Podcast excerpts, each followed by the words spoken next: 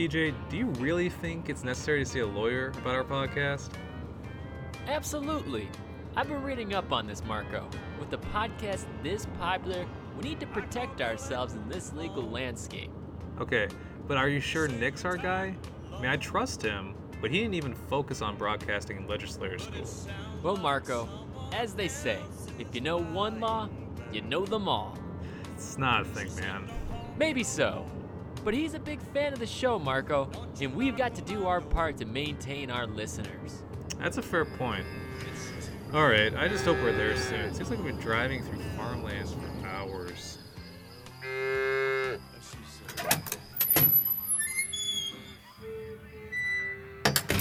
Hey guys, welcome to my office. This seems like it used to be a grain silo. Well, I really love the open air ceilings, so I converted it to an office space. Also, this land was abandoned, so it's mine now under the adverse possession statute. See? I told you he was good. Fantastic! So, Marco and I have been discussing our show, and we wanted to go over a few ideas with you.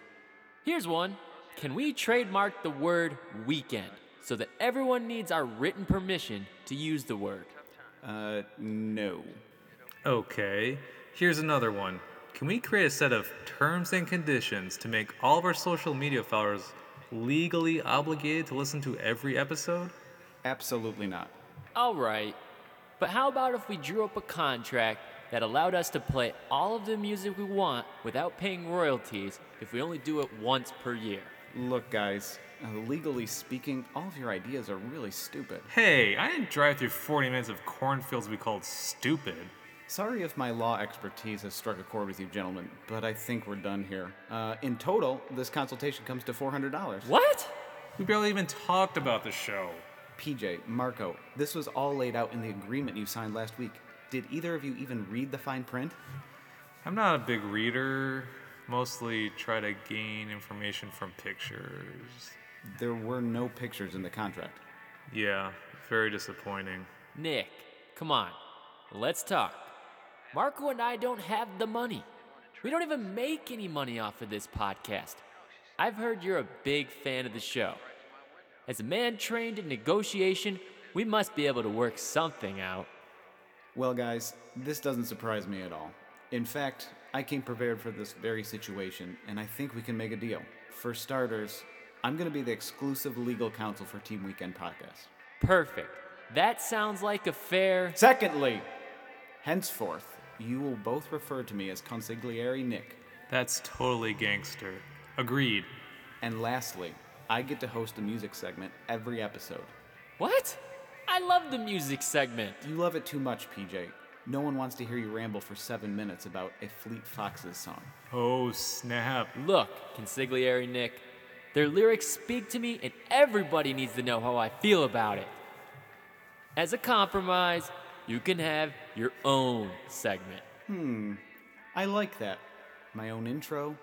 That's good. Very good. It must air every episode, though. Oh, hell no. All right, all right. That's fair. Well, thanks again for coming, guys. Great job in there, PJ. Cheers to the negotiation. Where did you get that glass bottle from? I found outside the silo. My guess is uh, goat's milk.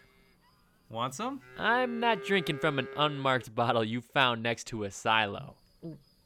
Ugh, too late. All gone. And you're disgusting. And you're going to have to drive back. I don't feel good. You got a Eastwood smile and Robert Redford hair. Hit it. Ten years in the making. Team Weekend is back. A lot of things have changed since our debut on local radio. Did somebody say podcast? No? Podcast. Yeah. But no matter how much things change, one question remains. You want a piece of my heart? What did you say? You gotta start from the start. You're speaking nonsense. You wanna be in the show? I am in the show. I'm a co-host. Come on, baby. Let's go. Baby? Who are you calling baby right now? Wait, wait. Have you just been quoting Loverboy's working for the weekend this whole time? No? Everybody's working for the weekend. Yeah. It's time, time for the weekend. Everyone's watching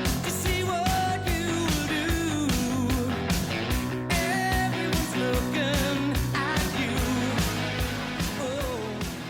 We're back, Team Weekend, with episode four. We've escaped the cornfields, Marco, and we're back in the Team Weekend studios. That's correct. And you know, there's a lot of fun things to do in cornfields, like farming and corn mazes, but that was a strictly business trip.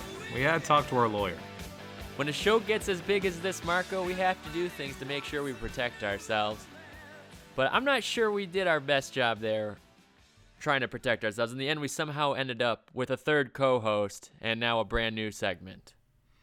Yeah, it's a typical country lawyer and switch. Um, you know, we- we're new. We're new to the show, uh, new to having you know powerful you know media content, and uh, you know everyone gets hustled a bit at first. I'm sure it happened to you know Diddy and others like Diddy.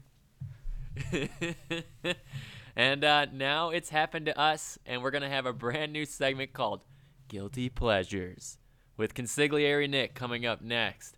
But on top of that, we're going to have another brand new segment too called Guess the Sound. And I think you know what that one's going to be about, Marco. Yeah, uh, it's a lot of guessing and a lot of sounds, and something that ties those two concepts together. We'll also have two you'll recognize segments, do's and don'ts, and of course, the traditional closeout segment, music. I've got three songs I absolutely love for this show, and Marco, I have no idea if you have three songs picked out even yet. Hey, well, I have between now and the end of the show to get those songs, so we're gonna hold off and readdress that later on the episode. So If you're wondering why there was a random Facebook message at 10 o'clock at night in the middle of November asking for music requests, that Marco is the reason that's happening. Well, it's a joint account, okay? So it's not really sure who's posting from that account. Could be me, could be you. Maybe it's a third party. Maybe we're paying someone to do our, you know, social media. I don't know. Is that part of the consigliere's contract? I gotta read that. I gotta read contracts. That definitely something I learned from this trip. gotta read contracts. It happened to Diddy. It happened to people like Diddy, and it's happened to us. Just like Diddy, we now have to fulfill our contractual obligations and toss it to our new co host, Consigliere Nick.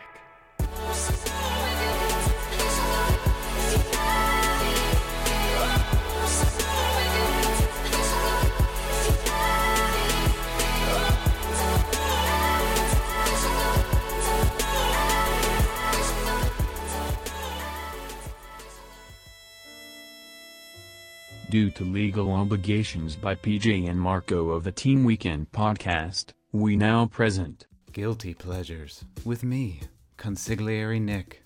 We'll bring you three very fine songs to trial, where a jury of their peers will decide if a song is a guilty pleasure, pleasure, or just guilty. How can a song be guilty? Well, I'll be the judge of that. Now bring on the plaintiffs. Guilty pleasure.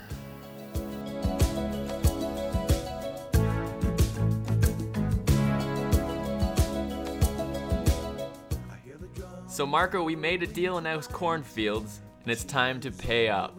This is the first ever and probably regularly occurring guilty pleasure segment on the Team Weekend podcast. And for this podcast, we've invited consigliere Nick to play three songs for us. That's correct. If you make a deal in a cornfield, it is binding by law. We actually got another lawyer to check it out, but it's true. So, by obligation only, Consigliere Nick, welcome to the podcast. You guys are correct. You're legally bound. Uh, thank you for having me. And I'm very, very nervous here. Uh, Marco and I know Consigliere Nick from for many years, and we have to admit, in general, our music tastes don't tend to always align. Marco and I, you know, Marco very uh, tends to be hip hop oriented. Me, rock slash folk rock, and then Nick. He sticks to the hits. Let's put it that way. And uh, you know, I think we've had some good discussions around some of this music. uh, trying to decide if it's something we consider just at least a pleasure, a guilty pleasure, or just plain old guilty, something we absolutely hate. So we've got Consigliere Nick here to talk about three different songs that I think regularly occur in your playlist somehow. Somehow. Well, I will say I'm a I'm a big fan of guilty pleasure music. I uh, I have an unabashed love for things that are just popular and just you can sing them and love them. But uh, yeah, I've got a, I've got some three really great songs on tap for you guys. I think you're really gonna enjoy them. So with that, why don't we do the first song here? You want to introduce it, Consigliere? What do we got here? All right, so the first song has got everything you need in a guilty pleasure. It's extremely catchy, it's fun to sing, and it has very poorly written lyrics that nobody cares about. So, with that said, let's start with the first one. Holding, jeans, skin was showing. Hot night, wind was blowing.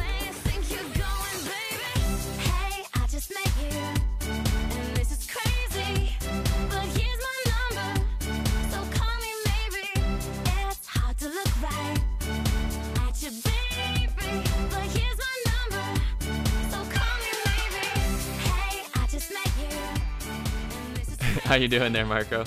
Uh, I heard it. I'm listening to it. Uh, that was certainly Carly Rae Jepsen. This this song was huge, huge in the airwaves. I guess uh, looking at this about five years ago. Um, yeah, and this is back from the dead thanks to our lawyer. I, so, my, Nicholas, why did we pick this song? So, it's got everything you need in a guilty pleasure, guys. Um, first of all, the lyrics, they make very, very little sense. Like, she's asking him to call her, but maybe? That doesn't make a lot of sense to me. But the beat is extremely catchy, and uh, five years ago, as Marco said, uh, I was I was singing this song. This felt like one of those songs too that you know it, it was a slow boil that just turned into something epic where you could not escape this song. You just it was everywhere on the radio at one point during that summer, um, and it, it's just to me absolutely ridiculous because it's this it's this weird kind of cheerful pop with this uh, very fake orchestra background against it. if you're watching the music video, which is how we watched it, there's a guy with a six pack and her just kind of, and she's got like, you know, obviously the hand motion for the phone, call me maybe. It's about as cheesy as you possibly could be. I think she's watch- washing a car in it too. Yes. Which that's just very cliche. um, but it, it it's on the list here because it's a song that a, a red-blooded man is gonna have a difficulty admitting that they like. I have no problem with it, but I'm gonna put it out to you guys to be the judge of it. Is it a pleasure? Is it a guilty pleasure? Or is it just guilty? All right, Mark, I'll let you vote first here. Yeah, I uh, I was a little quiet during the whole song description. I, I don't have much to say here. Uh, it is it is guilty, guilty, guilty.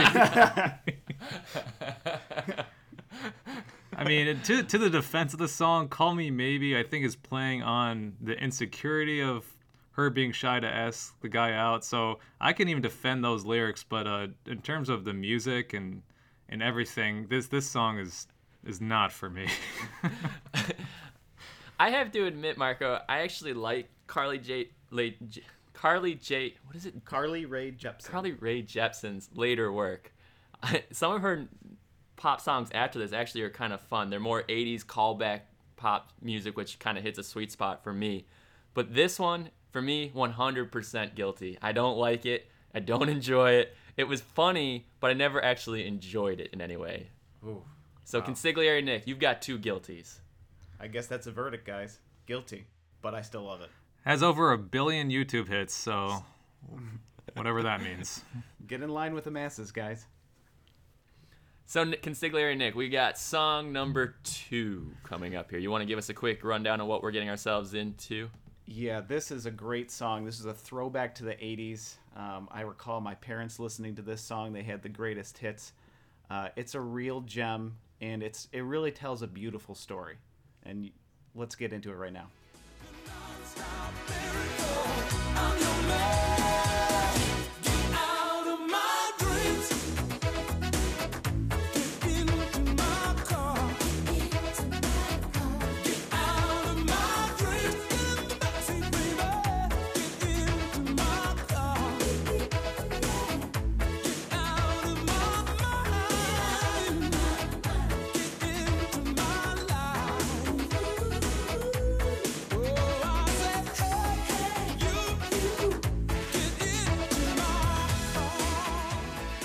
So, uh, so yeah, one thing uh, as we discussed, we all have different, you know, preferences in music, but Nick being pure top 40 still provides a vast array of tastes. And uh, Billy Ocean, pretty different than Carly Rae Jepsen here. This is pure 80s, as Nick says, and uh, I'm feeling it. You know, I I've liked this song from back in the day, and uh, I'm just gonna go straight pleasure on this. Not even guilty pleasure. I, I will admit this to people, strangers, that I like this song. Okay, I'll I'll tell you why I picked this song. And well, first of all, to start, when I was a kid listening to this song, I just thought it was just a great pickup line, right? Get out of my dreams, get into my car. You can use that anytime. It's a great pickup line. Then I looked at the lyrics for in preparation for this show, and you look a little closer, and it just gets really creepy. This is a guy that is rolling down the street, sees a random woman, and just yells at her, "Hey, you, get into my car!" And she doesn't even know who this guy is. She's like, "Who me?" He's like, "Yeah, you, get into my car." That is creepy, but it still ends in a beautiful song. So, um, I'm gonna throw it out. Well, Marco, you already uh, chimed in on this, and you're gonna say it's pure pleasure. I'm gonna say because of those lyrics, because of that story, it's kind of guilty. But I'm gonna throw it to PJ now because I think I, I want to hear what his thoughts are on it. See, now Mark was really wishing he'd heard the, the reason around that song before he voted. Oh man, I'm. I think I'm gonna need you for my defense, Nick, for saying I like this song now. I'm not gonna lie. So, as we kind of talked with Carly Rae Jepsen, I'm a sucker for 80s pop music. So this hits one of my sweet spots. And yeah, uh, when Marco was saying uh, pleasure, I was kind of in the same boat. But now I'm thinking guilty pleasure. I think I have to put the vote on guilty pleasure. His name's Billy Ocean too. So, wrapping it up, the, these last two songs, we have two guilties for the first song. Marco absolutely loves this song. Everything about it, this "Get out of Get out of my dreams, get into my car" song. I think he really identifies with the message. Not a big lyrics guy. Repeat, not a big lyrics guy.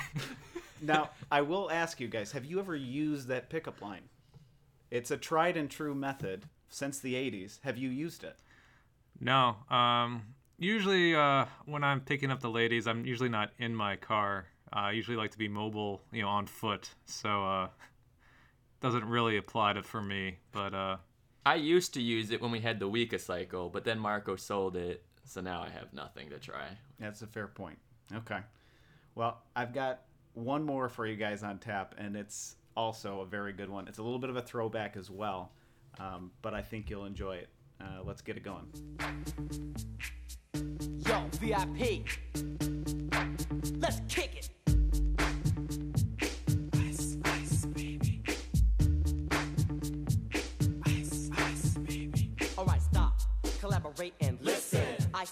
My brand new invention. Something grabs a hold of me tightly, flow like a harpoon daily and nightly. Will it ever stop? Yo, I don't know. Turn off the lights and I'll glow. To the extreme, I rock a mic like a vandal. Light up a stage and wax a chump like a candle. Dance, caress a speaker that booms. I'm killing your brain. Okay, guys. So the reason that I picked this song, it's got it's got some some positives and some negatives for it. First, the positives, very catchy, um, great beat.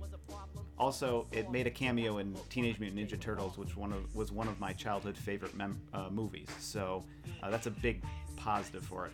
The big negative is it's totally copying "Under Pressure" by David Bowie and Queen, and they totally stole that beat and he didn't cop to it too. He just said that, oh no, it's different, which it clearly is not. If you listen to the songs back to back like I just did, they're almost identical beats. So it's got two things going for it. Um, so that's where I put it to you guys to tell me: is this a pleasure, a guilty pleasure, or is it just guilty? So I mean, I definitely have history with this song, so it's it's a tricky one. I had a phase. I remember liking this song when I was a kid at one point, and I'll admit, when I liked this song, I had never heard of David Bowie. You know, I uh, was not as musically advanced as I was now, where I was not, you know, man, I, I'm embarrassed to this day to kind of have to know Vanilla Ice much more than I knew David Bowie at that point in my age. Um, and I loved this song for a long time, but this comes from an era of complete one hit wonders. Like, you know, you don't get this quite as much anymore, where you get a person that just releases a massive hit and then just goes completely away. I'm, I'm trying to remember, Mark, the last time we had one of those where, it, I mean, something close to this. It doesn't, I can't, in the last five or ten years, has there been one like this? Well, I mean, Vanilla Ice had more hits. This is by far his biggest, but um, he didn't fully go away. He probably had three years or so of, you know, relevance, and then made a reality show comeback decades later. But uh, I mean, this song is very iconic. I mean, this this speaks to an early rap era, you know, that hasn't really come full back swing. Like 80s now has like a renaissance of the pop. We haven't got a full early hip hop renaissance yet. That that day is yet to come. But So another important part of the song is that uh, it apparently takes place on Detroit Avenue, which, being from Metro Detroit, that kind of hits home for us. But apparently, it's a mix of like gangsters and DJs all hanging out at the same place, and things are going down. You don't know what's going down exactly, but uh, it all ends up in Ice Ice Baby, which I don't know what that means either. But it's all a fun mix, and it, it really hits home. So, what do you think, PJ? You know, I mean, the other thing that I give this song a lot of credit for, outside of Will Smith's Fresh Prince of Bel Air intro title sequence, this might be the most easily memori- memorizable hip hop song out there. Like, I swear, almost everybody knows three quarters of the lyrics to this song. So, having said that, also, if you watch the music video, which is what we did as we were wa- lis- listening to these songs, the outfits are incredible. The dance moves are phenomenal. Like, you know, we just had our wedding themed podcast on episode two. I have to learn all of these dance moves immediately for the next wedding I go to because I think I'd be a, a massive hit with those dance moves. But with all of that said, I still give it the guilty pleasure uh, vote. I think guilty pleasure is a very fair vote. But again, uh, this song also speaks to my childhood, and you know, the evolution of growing up and then finding out that he totally, you know, stole the bass line was disappointing. But then as you as I got older, that was part of the hip hop culture. It is sampling and that was done by everyone, Beastie Boys, everyone from back in the day. That was that was how hip hop really originated. So um his boldness when confronting an interview, which I will find and post to the Facebook because you have to see it to believe it, how bold he is by claiming it's different. And he won. He won in the court of law. But uh, purely on the merits of the song, I will vote pleasure again. It's it holds up. It holds up. It does. Uh, I definitely agree. All of these songs, in my opinion, hold up, but that's why I need a unbiased jury of my peers to come and, and tell me how it's, how it's done and tell me if it's a guilty pleasure. If I need to be, uh, if I need to hold back my love for these songs and kind of, you know, maybe listen to it on my own. Trust me, if the more you hang out with Consigliere Nick, there are plenty more guilties in his in his back pocket the next time he comes here. I'm actually shocked. Of the songs you brought here, you only had one completely guilty song. Only one guilty one, yeah. Sorry, Carly Rae, that, that didn't get the cut, make the cut. But a couple pleasures in there and a couple guilty pleasures. Yeah, we had a good mix. Uh, I'm impressed. Good analysis by, on your part, guys. Um, you really capture uh, what it is to uh, be a be a top 40 hit and how it speaks to you. So I'm impressed. So, you know, that's all three songs for this week's episode or this month's episode. But the interactivity does not stop there. We have our social media pages on Facebook. We will definitely post all three of these songs around Guilty Pleasures and ask you guys, what do you think? Are these songs a pleasure, a guilty pleasure, or guilty? And I have no idea how the people will vote on this one, Marco. Uh, I'd like to see, and, and you know, I stand by my vote. And uh, you know, if Carly Rae wins, then uh, you know, so be it. You know, sometimes you gotta stick to your guns, and uh, I just cannot support that song. Well, until next time, Consigliere and I, that's it. You're out of here. That is the deal. We have fulfilled our obligations. Now, please let us get on with the rest of our podcast. Well, under the agreement, guys, I will be back. So I have a long list of songs that I'm going to take you through. So be ready.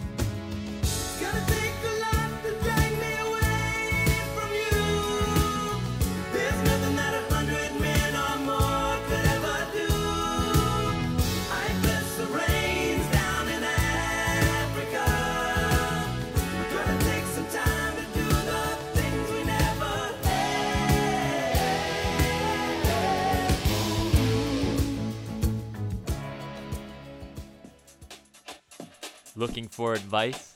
You've come to the right place. Fashion, Got it. dating, Suspect. politics.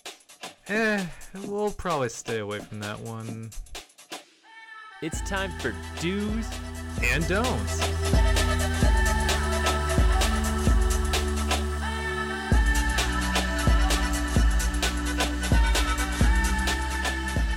All right, PJ, we're back. We are here.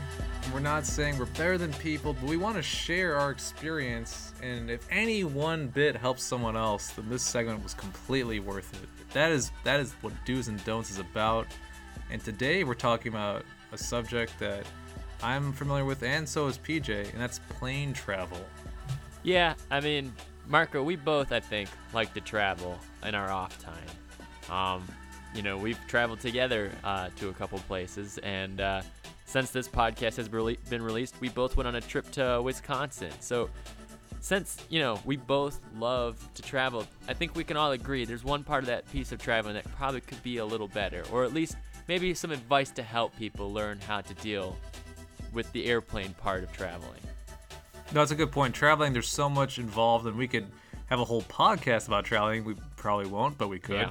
But plane travel, we narrow it down to plane travel because there's so many tips just about planes, I guess airports, anything involving traveling via a plane. So the stage is set, PJ. How about you tell us a little something about plane travel? okay you know I, I love flying on some level and then i you know I I hate it a lot too and i think you'll notice with these do's and don'ts that mine tend to trend towards one half of that equation at the moment so first don't don't ask someone to take your middle seat Okay, so for those who travel seldom or have never traveled on a plane, uh, most plane setups have three seats next to each other on two halves of the plane. So there's a pretty much uh, a third of the people on the plane are sitting in a middle seat. It's less desirable by Yeah. many standards. People prefer the aisle for freedom of access. Some people prefer the window for the visual and maybe just some support. But uh, yeah, so you say sometimes you can be nice and take the middle seat. PJ says no. Yeah, I think it puts a lot of peer pressure on the person to take the seat. I'm I find myself being somewhat conflict avoidant, and I actually got suckered into this a couple months ago, and this is why I bring this up. A person asked me on one of the longest flights I've ever been on, a 14-hour flight, Ooh, if I could take the middle seat because it would help space out the group a little better. I'm not going to get into details of what that really means transition wise, but that was the excuse. And I did it, and I regretted every single hour on that flight that I did say yes to that. And, uh, you know, now that's the rule. Do not ask people to take your middle seat. under any circumstance. Just don't do it. Okay, clear. Don't. All right, very yeah. good. What about you, Marco? What else? What advice do you have for the people? All right, on the lighter side, I have a do. So I would recommend do read the in flight magazine. So many airlines have their own periodical that's kind of in the seat back, that's in the pocket. Um, a lot of people these days and age uh, will have their tablet, be doing that. A lot of in flight entertainment, even provided by the airplane. You know, sometimes the airlines provide it at no cost these days, but uh, I say, you know what? Read that in flight magazine. You know, it's got articles, it's got maps of terminals, um, it's got maps of the world. It does. You know, you can read about stuff that you weren't ever going to seek on your own, but hey, you're there. It's something to do. So I say, I say, do it. You know, I'm not gonna lie. I actually agree with this one. I uh, I'm a sucker for the in-flight magazine. It's I, but I am definitely a fan of it for the nerdiest parts of the magazine. I love reading the one of the, the last section of the magazine, which usually has all the route maps, the terminal maps, and then also I love seeing the list of all the aircrafts and how many that airline has of that aircraft. It usually also tells you their top speed and how many people it holds. So I don't know. I love reading that. And then this is might be the strangest thing I do when it comes to the uh, the in-flight magazine. Everyone I read always has a CEO message in the first page. Oh, I don't yeah. know why, but I always read that thing. It's like just a thing I do. I it's the most corporate speak you'll ever encounter, you know, in the public setting. And uh I don't know why, but I just really enjoy reading it eh, for not any, you know, legitimate reason. Yeah, I would say as a sub don't don't read that CEO corporate intro because even though you're trying to fill time, I mean PJ really summed it up. Uh, I mean we're we're looking at the same thing, but we just have different feelings on it. But uh, overall positive. Uh, found out something about PJ. Did not know you're a fan. So two people agree. Read the in-flight magazine. PJ, what's next on your list? Okay, this one might be a little controversial, uh, but I have strong feelings about it, and I think people should know. All right. Don't ever lean your chair back. Okay. Okay. Again, for those who don't travel on a plane, there's a it's like a recliner chair. It doesn't have a huge range, but they pack these seats in, so mm-hmm. every bit of motion does make a difference. I'm sure that's kind of what you're alluding to, PJ. Yes, thanks for helping explain this to, to the people, Marco. You know, as airplanes continue to shrink and shrink, we only have so much space, and we're all in this together at this point, Marco. We don't have the space to allow a person to basically shrink or lean their chair all the way back to the point where their head is basically in your field of vision before looking down. It's it's gotten just way too claustrophobic and way too I mean, I've had plenty of flights where a person pushes the button on the side of the chair to lean the chair back. They go as far back as possible and then start slamming their body against the chair to make it go back even further back. People, remember, there's somebody behind the chair that you're leaning back. And every inch you take back is something from their half that they wish they had. Give people some air to think to themselves.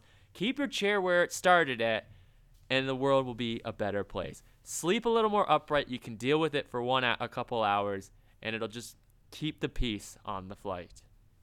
Okay, so so strong message from you. I have two thoughts on that. First, Don't. when the when the person bangs on the chair to get more space, does it actually work? I'm not saying you should do. it, I'm just curious. Does it work? I don't know. I mean, I'm. Sus- it depends how old the chair is. I think is the answer to that one. It. I don't think so, but at the it's still very annoying. Oh, it's know, extremely annoying. I can imagine. Uh, like because I'm already angry at this person for leaning their chair back, and not not only did they lean it back, they're like, I want to be that extra annoying person and try and lean it back really, really far. As best I can tell, it does not work. Um, Gotcha. One other thing I'm going to point out, and then I'll move on to my next one is, I my last flight I took, I was in the very corner, back corner of the plane. I was in the back row. You actually on the the plane I was on, you can recline a bit, and it was completely guilt free. Just reclined, you know, maybe an inch and a half space, and no one's behind me, and it actually made a difference. It's a good point. You did find an exception to my rule. Yeah, as long if there's nobody behind you, you're you're you're free. But you know, when we're all in this together on a plane and people are leaning into each other, just don't do it. Yeah. No, no, no. I think that's that's, that's a good point. Um, What about you, Marco? What what else? What other advice do you have? So mine is is a do just to kind of bring some positivity back to the world, but uh, and it relates to what uh yours was in a sense, in that many people are reclining uh to sleep. Uh, my do is simply sleep. it's a great way to pass the time. Um, there's conducive environments, usually a little dark. Um, it you can be crammed, as you said. These there's people all around you in a plane. You know, some people take it one way and be very social. One way is to be, you know, introverted but respectful. Is to just sleep and just not, you know, tune out. And another thing is if you're taking a really long flight, like Peter took a 14-hour flight, and you fly that long, it's gonna mess with your day. If you sleep and if you time your sleep, it can really help make your end destination go a lot more smoothly. Yeah, I'm not gonna lie, Marco. I think we're on two opposite ends of this one. I, I mean, I love to fly, but I'm also afraid of flying, so I never sleep on planes, including these 14-hour flights. My my theory is I go as I stay up the whole flight, and then that allows me when I'm in a completely different time zone to just fall asleep when I want to, because you're so tired at the end of that thing. Right. I mean, you have to you have to game plan a very long flight, but even for me, even like a regional flight, I mean, I fly the vast, vast, vast, vast majority of my flights are domestic. But even like a two-hour flight, three-hour flight, something sometimes I'm having to wake up, you know, to get a plane too. I mean, if you have an early morning flight, if you're like flying for work and I have to get there and the flight's at 8 a.m., I gotta by the time I gotta wake up in order to get to the airport. By the time I'm actually sitting in the the seat, I'm legitimately tired. So. I can sleep and kind of catch up, and it obviously depends on your sleep cycle. But um, if you can make it work, I say do. I say go for it. I say don't. All right, PJ, but that was my turn. Now your turn. What what is advice do you have to give? Oh, good news, Marco. I have more don'ts for you here. Uh, so, for the people, don't be that person crowding around the gate as they're trying to board. If it's not your number, not your zone, just take a step back. Enjoy a chair around the gate. Give the people space to get in line so that it's not just a complete mess around the gate and nobody can figure out how to get in line when it's their turn. Just you know what? You'll get your chance. And this is this is something that I you know I think the rules around baggages has really screwed up for everybody at this point because now everybody's freaking out about carry-on luggage with flights and trying to get their bag up top. And now everybody's always crowding around the gate to make sure they can get on the plane as soon as possible. It's not worth it, people.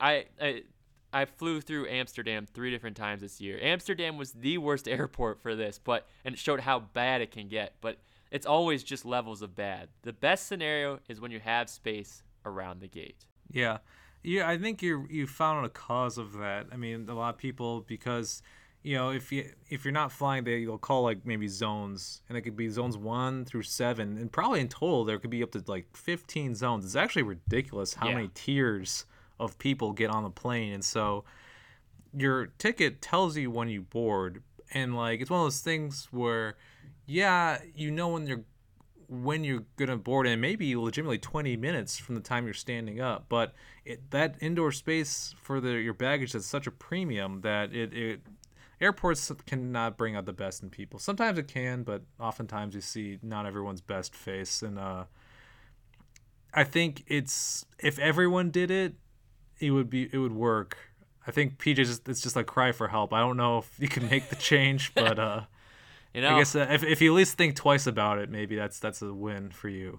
I try so hard to argue it amongst the people I fly with to to not crowd the gate, but it is fighting an uphill battle, and I had to let the people know this is the way the world's supposed to work. Yeah. Yeah. Well, my last uh, one is also kind of a stand, a philosophical stand, if you will, and uh, it's a don't, unfortunately, uh, and on a sour note. But uh, mine is don't fly first class. Um, this one's a little out there, but Yeah. you know, the society as we as time goes on, we're trying to progress in a way where you know people are you know treated fairly. This this re- it's a, it's a class system. It's an artificial class system, and yeah, you pay more for it. But there's just something about first class, and you know, there's like stand up bits about it in TV shows, you know, sitcoms about it. But I mean, it's it, most of what they say is true. It's just they're sitting in front. They're, they're treated nicer. Everyone walks by you to get to their seat. You know, it's just uh and everyone has to walk by you too. It's not like you can be fancy in your own privacy. It's like we're all on the same plane. We all know you're first class. You're called first. We see you. There's only like ten of you total. So, I say you know, buck the trend. If you have the means, don't do it. Be with the common man, in the back. Marco is a man of the people. I am not. I am a man of the elites. I love first class, and I will. Not Great advice, Marco, but I am not taking it. I, I have to admit it when I when it happens. I I love first class. I love the big comfy chairs. In my mind, I'll take your advice when they start making those first class chairs the chairs everybody gets. But until that day, I want the chair. Yeah. Well, I guess you'll see me in the gate crowders next time you fly. me and the revolutionaries. Well, this has steered into a ditch as usual. Uh, but we hope you guys took some great advice here. I think Mark and I have once again taken our best opportunity here to enlighten the people on what you should do and not do when it comes to plane travel. And with that, we're getting ready to break out a brand new segment. It's a new game we're calling Guess the Sound.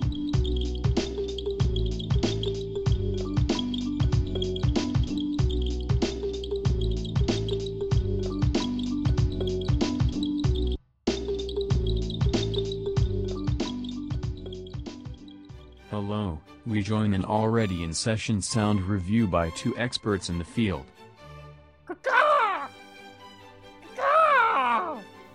I think that is the Siamese fireback bird, and if I'm not mistaken, it sounds like it's molting.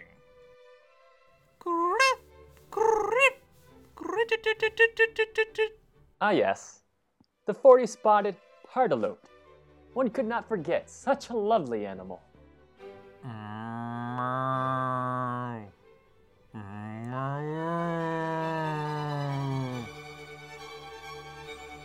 Uh, this is a difficult one. Such a mysterious sound. This game is impossible. It's time for Guess That Sound. All right, PJ, are you excited? This is the first time ever we are playing Guess the Sound. Yeah, this feels like the first actual game we've played on the podcast. And I'm not exactly sure what to expect here because I'm a pretty competitive person, and uh, you know I think our relationship is fractured already to begin with. I'm worried what competition is going to do to this dynamic. Well, as a counterpoint, I'm not very competitive, and I like to think I have a good ear, so I'm just excited for the experience. Good, good. So let's uh, let the people in on what exactly is going to happen here. So this game is called Guess the Sound, and Marco and I have been working for a couple months finding the most fascinating sounds that we're going to try and challenge the other person to identify. For each episode, there will be a theme, and and the only rule is that hints are strongly discouraged. Shame. You can do it, but you're strongly discouraged from doing so. That- that is it. And we should let the people know. So each of these times we play this game, we're going to have a different theme. So let's let the people in on figuring out what this episode's theme of Guess the Sound is. Take it away. This week's theme is animals.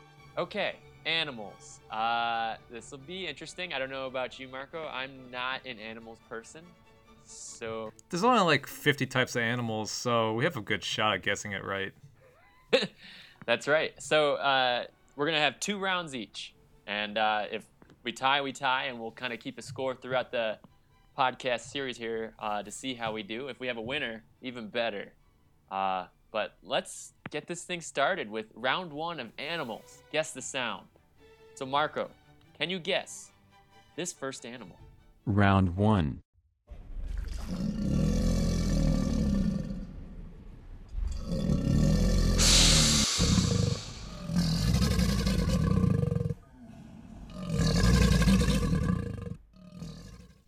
All right. Um, there's a gargling, distinct gargling, and I believe elements of water. And I, you know, for me, it's a toss up. I'll just kind of go through my thought process. I think it's either an alligator or a crocodile, and I don't know the difference between the two. So I'm just going to go with crocodile. You know what? I believe, considering how hard animals are, I would have given it to you for either of those. I think you did a good enough job. Officially, I believe it was alligator, Oh. but I would still give you the checkbox in that one, considering how hard I think these are gonna be. I appreciate that, and uh, maybe we'll post on the page the difference between a crocodile and an alligator, because I just need to know the difference. You know, I'm old enough; they're different. They're two of 50 animal types, so I should have a good grasp of what they are. I mean, I only know slightly the difference. I know you'll find alligators in Florida. You would not find a crocodile in Florida. You, crocodiles are much larger, and you see those typically um, in Africa. Would be an area I, I know you'd see them. I think you might find some in Asia as well. Okay, wow. Okay, maybe I will not post anything. That was No, no. We, I think you know we need to find the sound of each of these to de- identify the difference in sound. But my guess is obviously being a bigger animal, that it will be a deeper sound than crocodile. But we'll find out. If you want to know the answer to that, ch- check, check in on the Facebook page to find out later. But you, I think, are close enough, and I will give you it. So you are one to nothing at the moment And name that sound. All right, very good. And now I take serve, if you will, and we'll play a song for you, PJ. Round 1.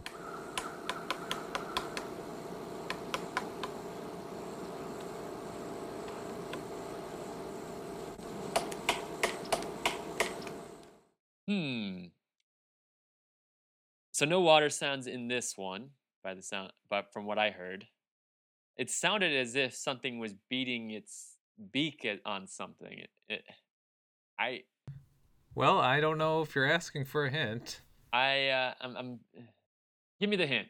Give me the hint. What, what, what, what? Give me a hint here. Am I? Is it a bird we're talking? Shame.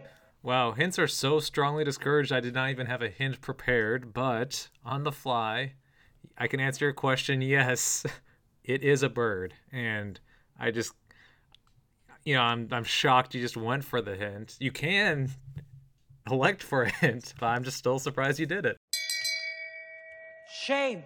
You know what? Uh, I thank you for the hint, Marco. I think that hint was useful, and I'm ready to f- well, to lodge a formal guess. Please. Is it the woodpecker? That is correct. That is correct. Very good. I felt like you almost had it without the hint, but you you uh, you took the hint and you got it right. So well done. I did. I, I had to do. I had to make sure. You know, with you locking down the first one correct, there was a lot of pressure to make sure I didn't go behind the get behind the ball here, being down one point. So I had to make sure what I heard was right, and uh, I'm pretty proud of myself. Great. No, very good. So now it is round two where the stakes are the same because I'm not competitive. So just ready to play. they're they're on to me they're higher. One one. If either of us gets it wrong and the other one gets it right, we have a winner this week. So, Marco, are you ready to name that sound? yes. Yes, I am. Round 2.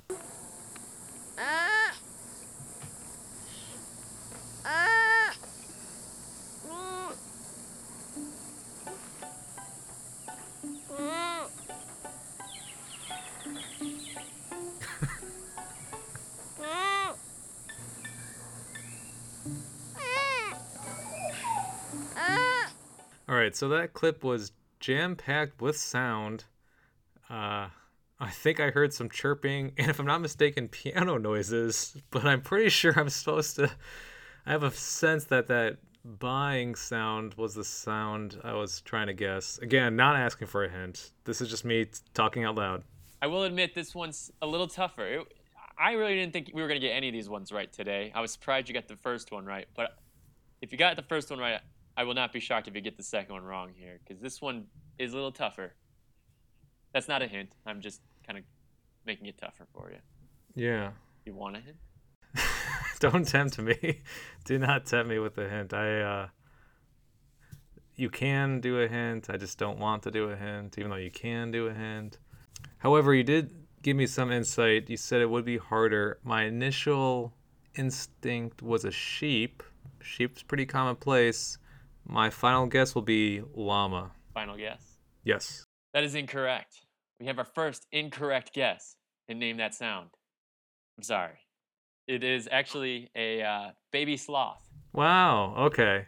Wasn't close in my opinion. So did not know what those sounded like. You know, I didn't either. Um, but the moment I heard it, what it sounded like, I was like, "This is too good. I think it has to be included in name that sound." Yeah. Just now that the round is officially over, there was piano in that clip, right? Oh yes, yeah, and I didn't want that doesn't count though. You that was not what you were trying to identify. Since the theme was animals, that that no half credit for naming a piano. No, this is just for educational purposes, so that I was queuing in on the correct noise. I don't want to hear a piano piece at a jazz bar and like, oh, is, did someone bring a baby sloth? You know, I just want to make sure I'm learning something from this exercise. You know, it was surprisingly hard to find animals that didn't have music underneath. At least for me, I found a lot where you would just get these mashups with music underneath. So I was lucky for the most part to isolate it as much as I did with some of these. Okay. All right, so I'll assume the answer is yes, that was piano. Anyways, PJ, are you ready for the final sound? I'm ready. Let's let's win this thing. Round 2.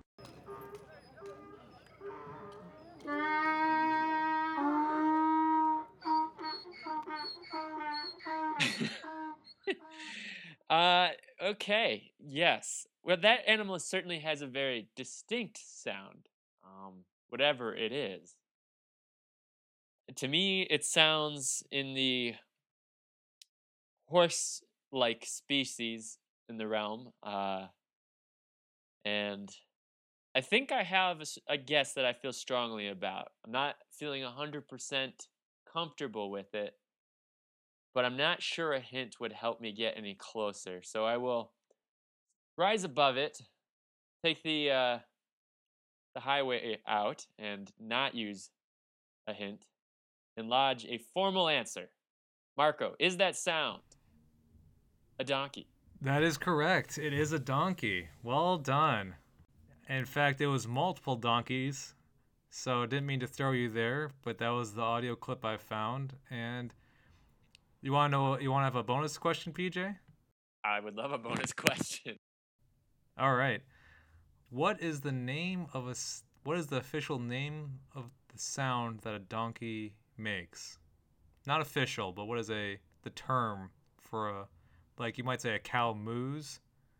What sound does a donkey make? I can't say for sure. Is I I, I will sound ridiculous because I'm really just making up the word on the spot and seeing if it's right. Um, is it a hee haw? Well, that's what it sounds like. It's not an onomatopoeia. It's a braying or bray.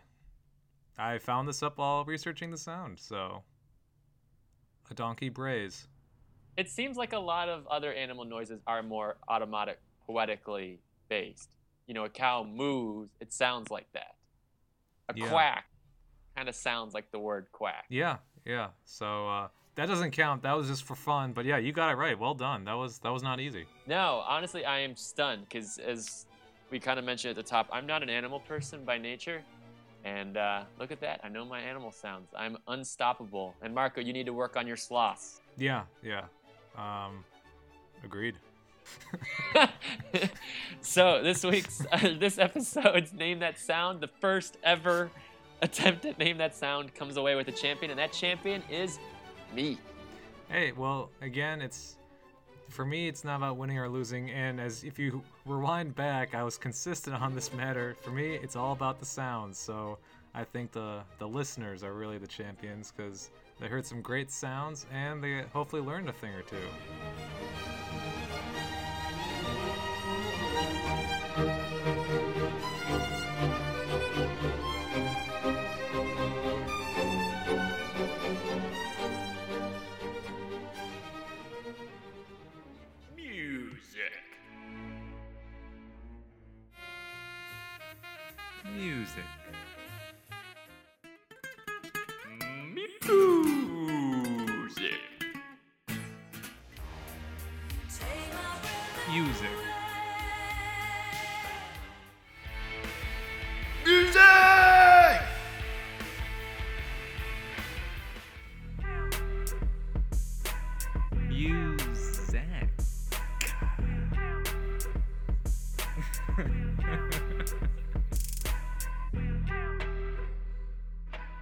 And it's our final segment the one we always do at the end of every weekend podcast it's music marco Yeah, this is our fourth episode, and I have to say, for the time period of roughly the month of November, uh, it was a good month of music. I'm, I'm pretty excited about my three selections, and uh, we even have a requested song as well. So, Yeah, and uh, you know, I think you know we'll always do music, but I think this one might be the last kind of normal one for the year. We're hoping to get one last podcast out before the end of the year, and I'm hoping to kind of make that one more about our fa- our absolute favorite songs of the year. So this is kind of once again just good music that's happening out there this year, or things that are on our radar that we really like and would like to share with you.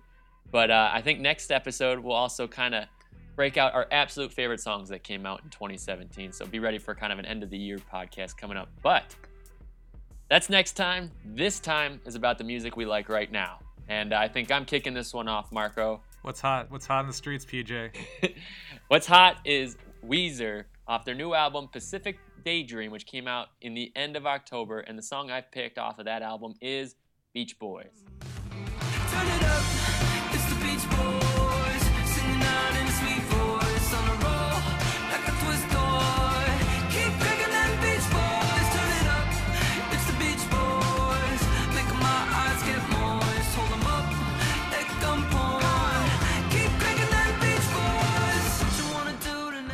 So as we kind of mentioned, that is off a brand new album, Pacific Daydream, end of October.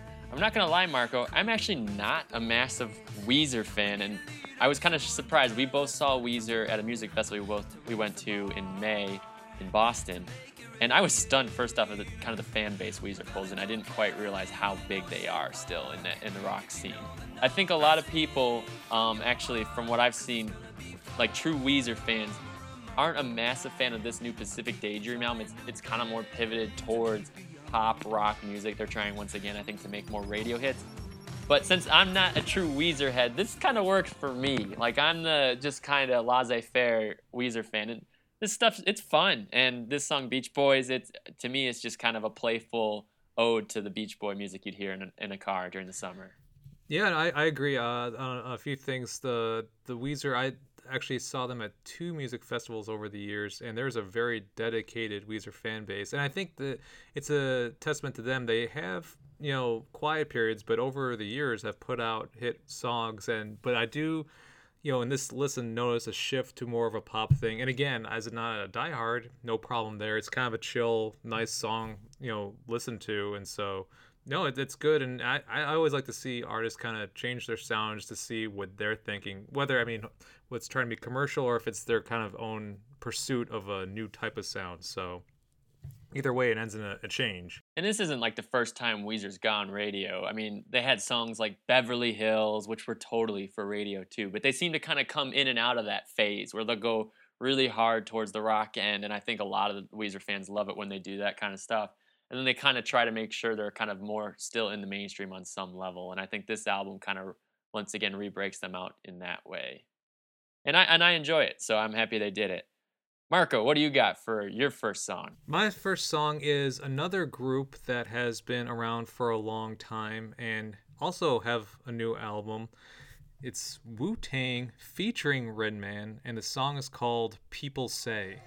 My, my, team hard, making them lean hard. You see more riders lined up than you see at a theme park. My queen hot, making the scene pop routine. I online gangsters, I'm giving them screenshots. Hard white lyrics to guard right. Twisting the tail, sick as hell. Christian Bale from the Dark Knight. On site, fogging your fog lights. Your dogs like Swayze at the roadhouse, down for the bar fight. Like this. Yeah, so for again, this is actually a similar thing where it's funny to have these back to back where there are very serious Wu Tang Clan fan members, and even amongst the group members itself, there there's so many. There's nine members of the Wu Tang Clan, and they come together. And some argue, is this even an official Wu Tang Clan project, given that uh, RZA has not produced these songs, but I don't recall the producer's name, but it does kind of harken back to some of the original work of the group. And I do enjoy this song, and Redman is a frequent collaborator of Method Man, so having him on the track just adds to it. I like the chorus, and it's uh, it's good to have new Wu Tang Clan music in general. So I loved the Wu Tang Clan back in their heyday, but it, it feels like they've been off the radar for a while. For me, like I have not heard them. I'm not gonna claim to be a true hip hop aficionado or a Wu Tang aficionado. Keeping an eye on them. The last time I remember hearing even about Wu Tang was when uh, the Martin Shkreli guy got a hold of their one single album copy of a of a whole album they had that they never released. Um, but this, I you know, this new album song that I that I've heard by them now, it's I like it. I you know, it, it works for me. It kind of reminds me a little bit of when uh, a tribe called Quest came out out with their new album last year. Um, that really all of a sudden, even though I hadn't heard them in a while, really clicked again.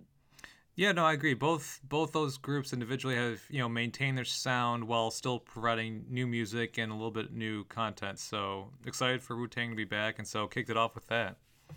PJ, number two, what you got? Yeah. So another newer album to talk about here. Um, this one is by Liam Gallagher. He's got a new album called As You Were, just came out in October. And the song I've picked is from the deluxe part of that album, and it's called doesn't have to be that way.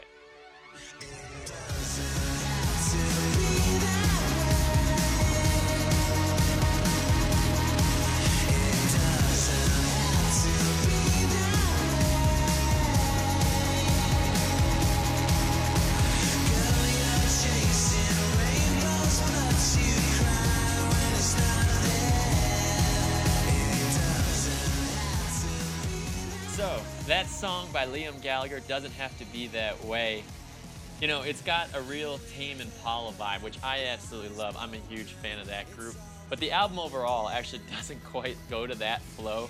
Um, Liam Gallagher, in case you're not familiar, one of the lead singers of legendary band Oasis. Um, the two brothers are kind of split off now to do their own projects, and this is the first time I've heard Liam Gallagher outside of Oasis, and I think it's the album is amazing. Um, I picked this song just because it just really stands out as something kind of different for him. He's got other songs in there that sound exactly like as if he was still in Oasis, and they're great because I just like having more music from a group like that. Um, it's kind of funny, uh, you know, when I was trying to pick three songs for this episode, um, one of the other songs I really, really, really wanted to pick is a song called "List of People to Try and Forget About," and it's by Tame Impala. They just released a current, uh, a new B-side to their last album, and it's phenomenal. But I felt like it clashed way too much with this pick, so I, I didn't, I, you know, I giving a shout out to that one. But this was this pick I wanted to make sure to especially call out this episode because I think this Liam Gallagher album as a whole is really something fun, and I think everybody should go and give it a listen.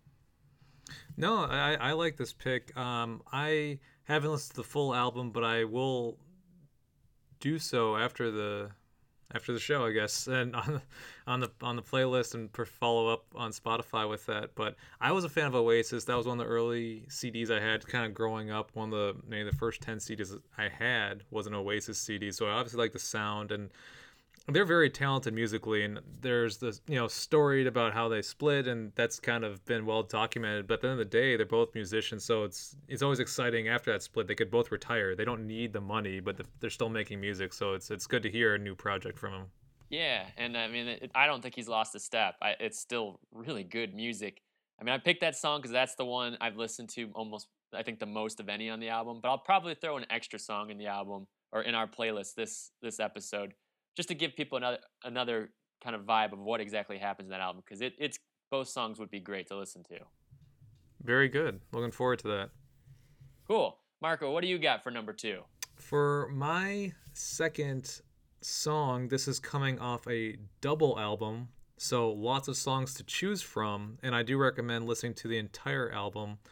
The artist is Big K.R.I.T., and the song I did end up picking is Higher Calling, Higher Calling, featuring Jill Scott.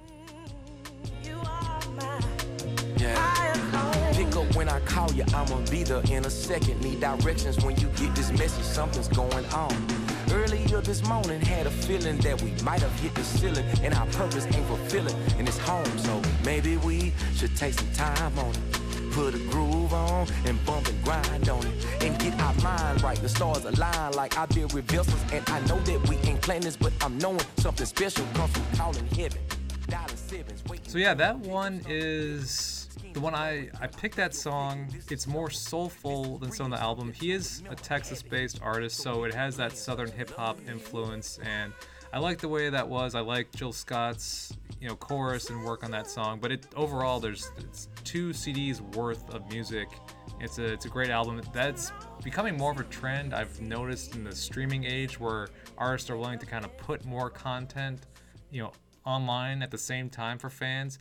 But this is a rare thing where I don't think we're sacrificing anything. I think both halves of that, you know, album are, are very solid. And I recommend it. That's cool. I I like uh, Big K.R.I.T. a lot. I can't call myself a massive fan, but whenever I, I see his name on a song, I always make sure to listen to it.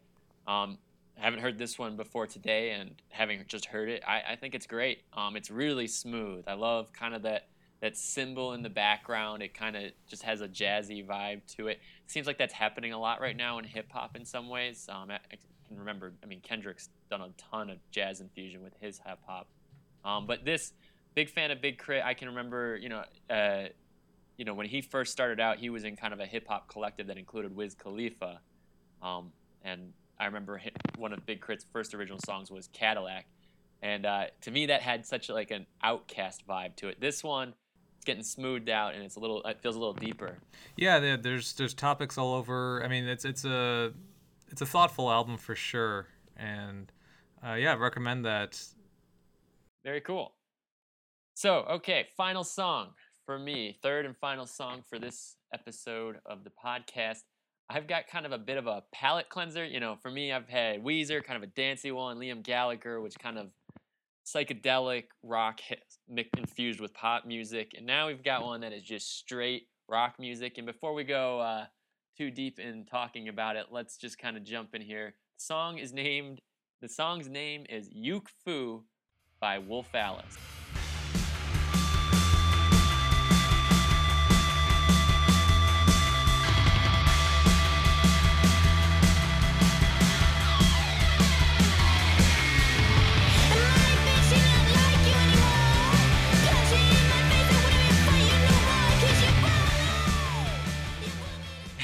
I wasn't kidding there. It, it's uh, it's a hard rocker. It's off the new album called Visions of a Life by Wolf Alice. Wolf Alice was one of my favorite new bands when they came out with their first album, um, and they've just come out with their sophomore release here. And I love this new album too. They've they've they followed up a great first album with to me a great second one. If you don't love this song, give the rest of the album a chance. It doesn't all rock that hard. I was actually kind of stunned. This was the first song I heard off this album. I was like, whoa, huge shift for them to go that hard in the rock. It, it can have more pop notes to it, but for me, every once in a while, you just want to have kind of a song that doesn't apologize for being a rock song. And this one, there's just so much pent up energy and anger, and I just can't help but kind of rock my head to it by the end because it just breaks out into pure chaos, and I love it. Yeah, it, it does not apologize. That is a good way of putting it. Almost like uh, Demi Lovato's "Sorry Not Sorry" that we had on a previous playlist, in its own unique way. no, just kidding. That- That song is completely different. I do like this. This is about as hard of rock I think that I've heard you put on the, the playlist thus far. And so, yeah, no, that, that's a it's a fun song, uh, full of energy. If you're in the right mood for that, flip that on. Yeah, it's definitely it's definitely a mood song, and that's why I call it a palate cleanser because it's not even for me gonna hit what I want every time. But to me, I want to make sure that we keep this podcast discussion around music as wide open as possible. And you know, this might not be everybody's cup of tea, but if you want a rock song, I really want to make sure you know about this song because this one is one one that everybody should know about. Yeah, no, that it's it was news to me, and so uh, I'm aware this song is out there and rocking. and I'm sure it's your new favorite one, Marco. But in case it wasn't, you might have another one for the people, Marco. What's your final song this episode? You were correct, PJ, that I did not pick that as my third song, so no overlap here. For my third song, I'm going to keep it in the realm of hip hop. This final song choice for me is CyHi the Prynce, God Bless Your Heart, off his latest album. One love, MTV, this is unplugged. Stacking this cheese reminds me of mama's lasagna from crafting double entendre. The child of Coleman and Tanya, just a gap tooth genius. Word to my cousin Jolanda. Uh, twist up this ganja till I go over yonder. They say I got too much wheel like 24s on Hondas. I've been sponsored off yeah. So this was an artist that I'd recognized the name and I kind of saw it as a new album release. I kind of checked it out and I finally put all the pieces together. For me, if you recognize it, he was actually featured on Kanye West's album My Dark Beautiful Twisted Fantasy and he is featured on the song So Appalled. Mistakenly, I was not familiar with him at the time, and I assumed it was Kid Cudi, but he actually had my favorite verse on that song. So when I figured out I was mistaken that he was the guy, he had a full new album. I listened to it, uh, very solid album. This, like, is fairly representative of the whole album. So if you like this, definitely check out the album. There's a lot of good features on that uh, from the Good Music Group. He actually recently signed with Sony. I think that was such a delay of why this album took so long to get put out. But so this, I think he's very excited for this album. I saw an interview with him, and I'm equally excited for its release. Another one that kind of has that jazz fusion going into hip hop. Got the sax this time, really kind of laying down that part of it. Um, it's interesting. I hadn't heard of him either before today. Uh, so good call, Mark. We're breaking a new one out here. But that seems to be a common thing, isn't it, within hip hop, where you know, like a guy almost make breaks out by appearing on one of these kind of mainstream hip hop artists to start with. Like Ken, uh, I feel like Kanye's launched a few that way. I mean, Big Sean for a while. I feel like he his name took off a bit more once he started doing some collaborations with Kanye. But I, I'm trying to think of another big name. But that's definitely something that is common within the hip hop space. Yeah, so uh, in, I learned, uh, I just learned a lot about him in the interview. He was writing songs with Kanye, and there was like a whole group, and he had worked with Kanye for many years, and then had his own music to produce. I think he'd even mentioned that he and Kanye were going to release an album together, but obviously working with Kanye's full of ups and downs and changes, and so nothing ever materialized. He had enough material. Kanye is actually featured on one of his songs off this album, and uh, so I, I'd recommend uh, listening to that album uh, together. This was released just earlier uh, in uh, November. So uh, the album is called No Dope on Sunday. So and and it's it's relevant. It's not like uh, trap music which glorifies it. He is kind of talking about it, but then shows like the real life and you know how it affects it. So it's it's a good look. I like both sides of the spectrum. So this is this is the the counterpoint to some of the trap music you're hearing. Awesome. Great choices, Marco. I think the people are starting to sense a really heavy theme between our two music choices. Uh, three pretty much rock songs for me, and three hip hop songs on your end this this uh, episode. And I think there's six awesome choices. And make sure if you want any more music from us, uh, make sure to listen to our Spotify playlist. We uh, do a lot of work curating that for every episode. And Marco, you have an extra song we're throwing into this playlist this next episode, right?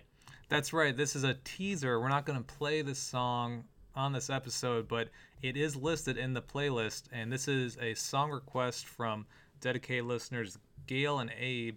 And the artist is Farruko. I'm not sure if that's pronounced correctly, but the song is Krippy Kush featuring Bad Bunny and Rvssian. The song is is amusing, and there's actually a remix out there, but we're putting the original on for those OG listeners. So thanks for the recommendations. We always encourage song requests, and uh, again, PJ and I like our music, but we like our fans too, so we want to hear what you're listening to as well. We do. We want to give the people what they want. But you know what? We love getting that interaction because I don't know about you, Marco. I had never heard that song before, and I'm a better person for it now knowing that song. Couldn't agree more. You are a better person. and with that seven songs we've talked about, uh, that is it for this episode of the podcast, Marco.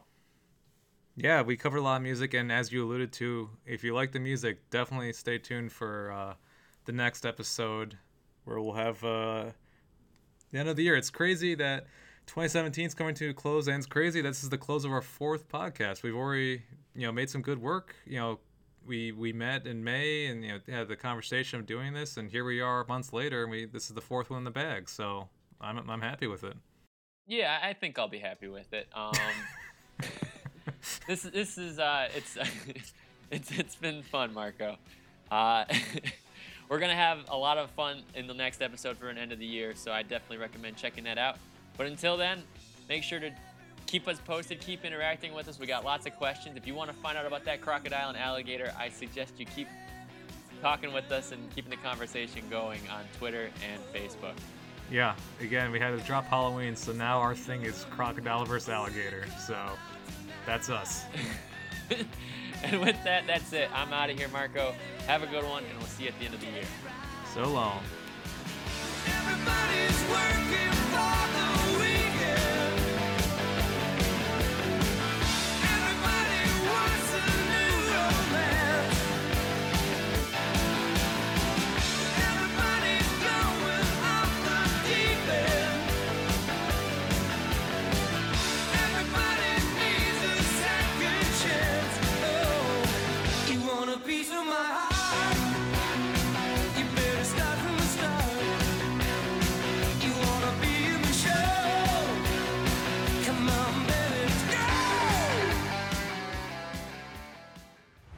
Next time on the show, PJ wants to change the podcast name.